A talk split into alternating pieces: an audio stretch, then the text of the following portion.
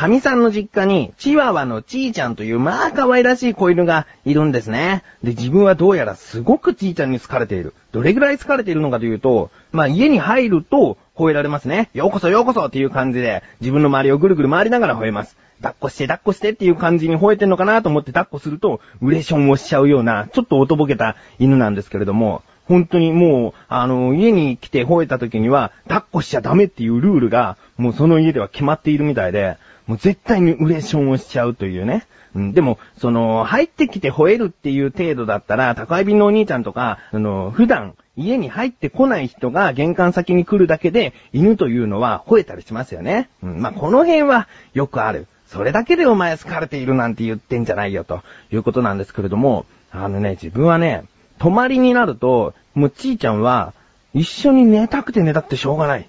うん。ある日、その、子供を店に実家に行ったもんだから、子供と一緒に寝る、まあ、子供の近くで寝るっていうことになったんですね、自分は。そうすると、ちーちゃんは別室のがいいんじゃないかと。うん、やっぱり夜とか動き回ったりする時もあるから、えー、念のためにってことで、あの、別室に移して、じゃあ寝ようかっつって寝たんですね。そしたら、もう夜中の2、3時までずーっと、クーンクーンつって、ずーっと泣いてるんです。もう何の泣き声かって言ったら、もうあの部屋に行きたいと。自分に会いたい、菊池に会いたい、菊池に会いたいって。いう、その悲しげな泣き声を出すんですね。で、お母さんが、ちょっとなんか、翔さんに会いたがってるみたいだわ、つって、その、ちーちゃんを連れてくると、ちーちゃんはもうすぐ自分の布団の中に入って、ぐっすりしようとする。うん。まあ、それぐらい好かれてるんですよ。普段の家族と一緒に寝るよりも、もう自分が言った時は自分と寝たい。っていうね。もう疲れちゃってしょうがないんです。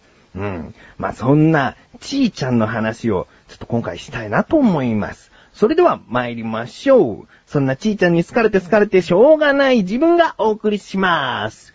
菊池翔のなだらか向上心。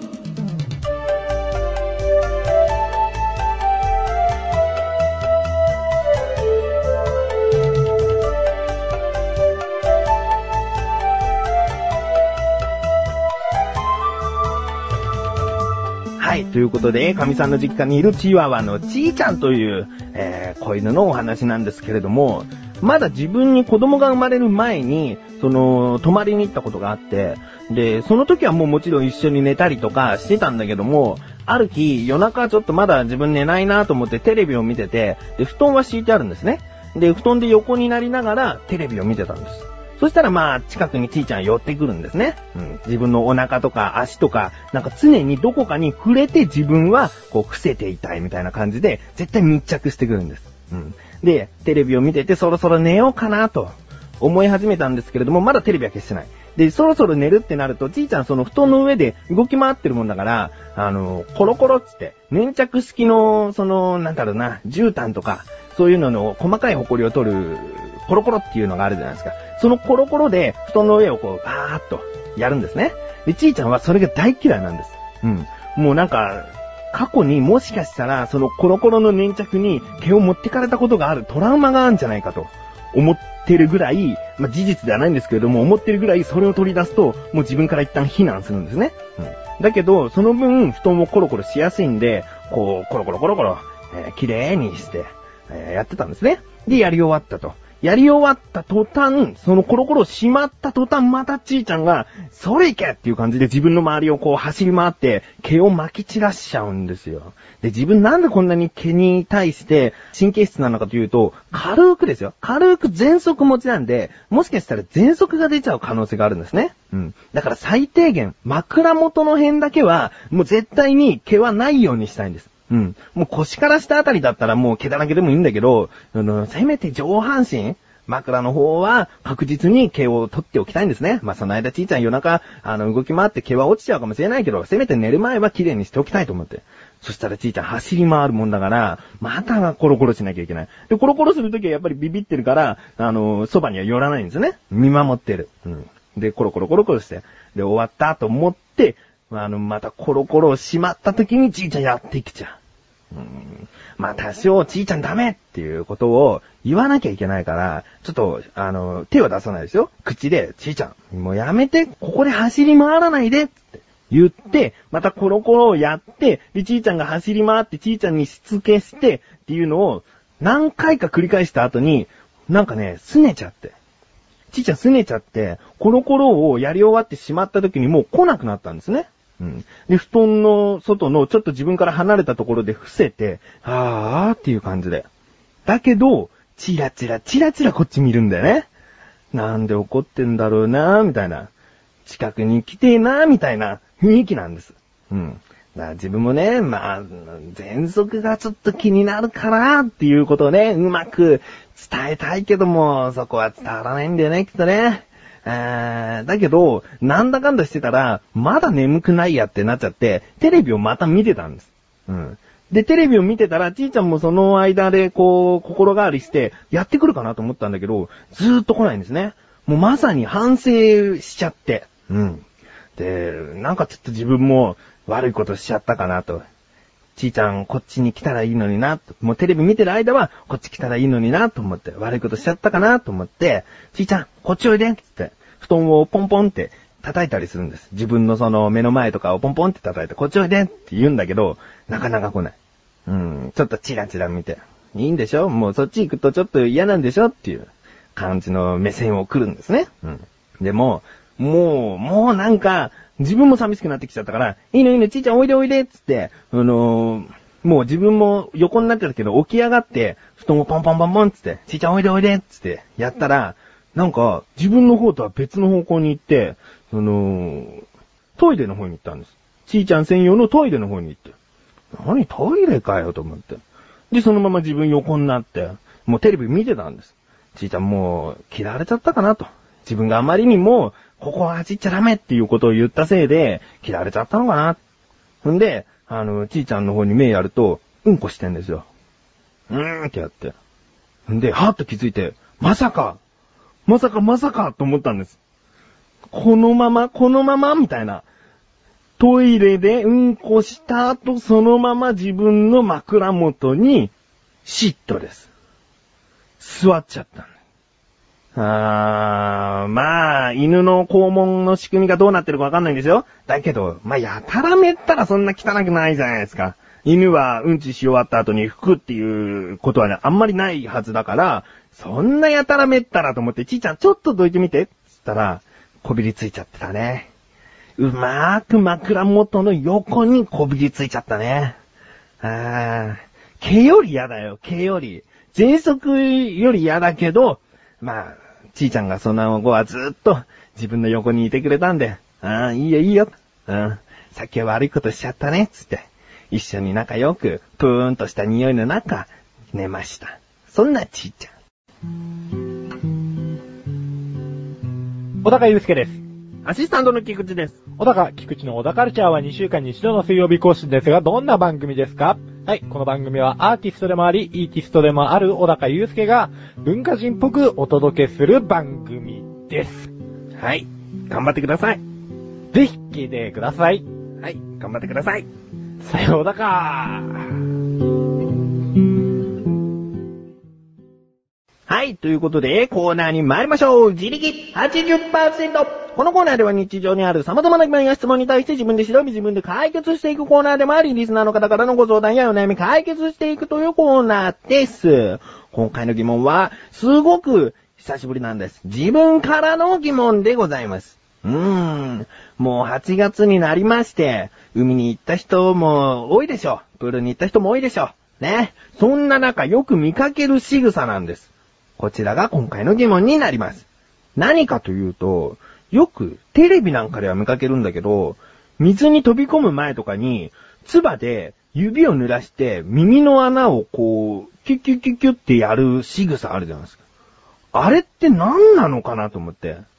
何なのかさえわかんないんですよね。何かだったら本当に効果があるのみたいな疑問でもいいと思うんですけれども、何なのかっていうことをちょっと調べてきましたんで、えー今回の疑問いきたいと思います。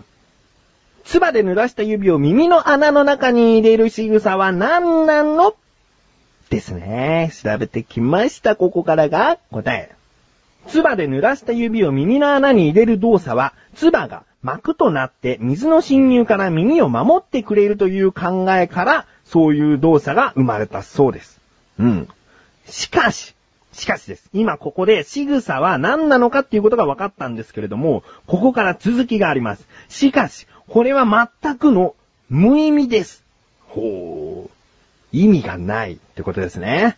えー、昔、素潜りで漁をしていた漁師は耳栓として柔らかい草を耳に詰めていました。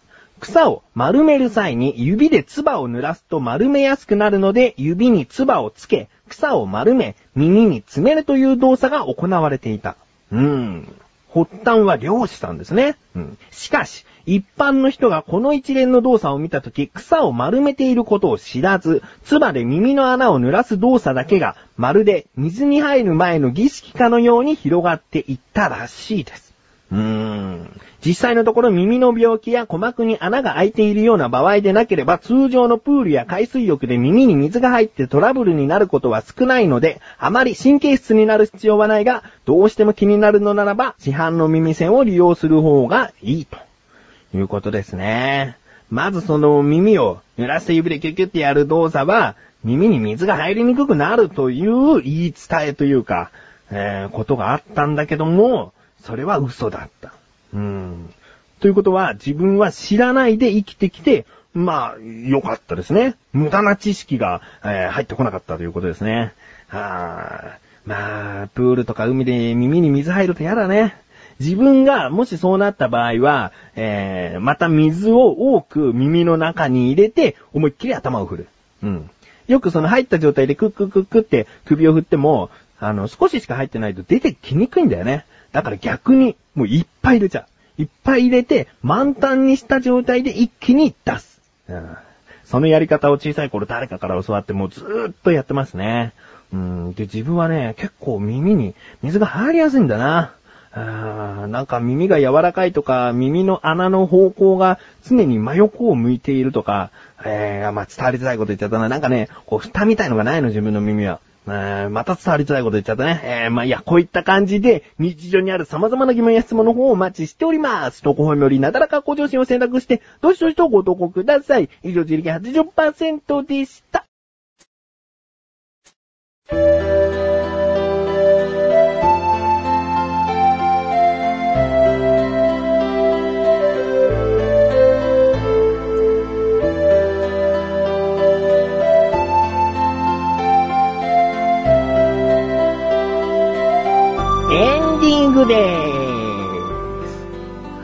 ということで今回はチワワのちーちゃんのお話を初めてしてみましたね。えー、まあもっともっとね、いろんな話があるかな。思い出しきれてないだけでちーちゃんの話題はあるような気がする。うん。まあそんな感じでね、えー、犬をね、飼いたいなとも思ってたんですけどもね、やっぱり今子供の世話がいっぱいいっぱいなんで、まあ、老後の楽しみにとっておきたいなと思います。その時は、やっぱり小型犬のね、可愛らしいのを選びたいな。えー、ということで、お知らせでーす。このなだらか向上心が更新されたと同時に第10回になりますね。小高菊池の小高カルチャーという番組が更新されました。聞いてみてください。えー隣の番組なんでね、横断歩道ラジオの、えーもう一つの番組になります。えー今回は小高がカンボジア、ベトナムから帰ってきた時の、えお話ですね。そしたらね、意外と収録がね、伸びちゃったというか、たくさんオクラができました。うん。なので、えー近いうち、横断歩道のオクラの方も、ぐいぐいとチェックしてみてください。してみてくださいというか、今回の小田カルチャーは本当に、えー、後半はオクラでみたいなことになってしまったんですね。まあ、全然本編だけでも大丈夫なんですけれども、とあるメールが、えー、オクラについてだったので、まず本編でご紹介してから、その続きはオクラでということになりましたね。えー、もう小田カルチャーにもメールがちょくちょくと来ることが嬉しくてしょうがない。えー、ね、まあ、こんなこと言っても何にも小高からは感謝されないんで、えーこの辺でやめておきます。ということで、なだらか向上心は毎週水曜日更新です。それではまた次回、お相手は菊池翔でした。メガネたまーにどまるよ。お疲れ様です。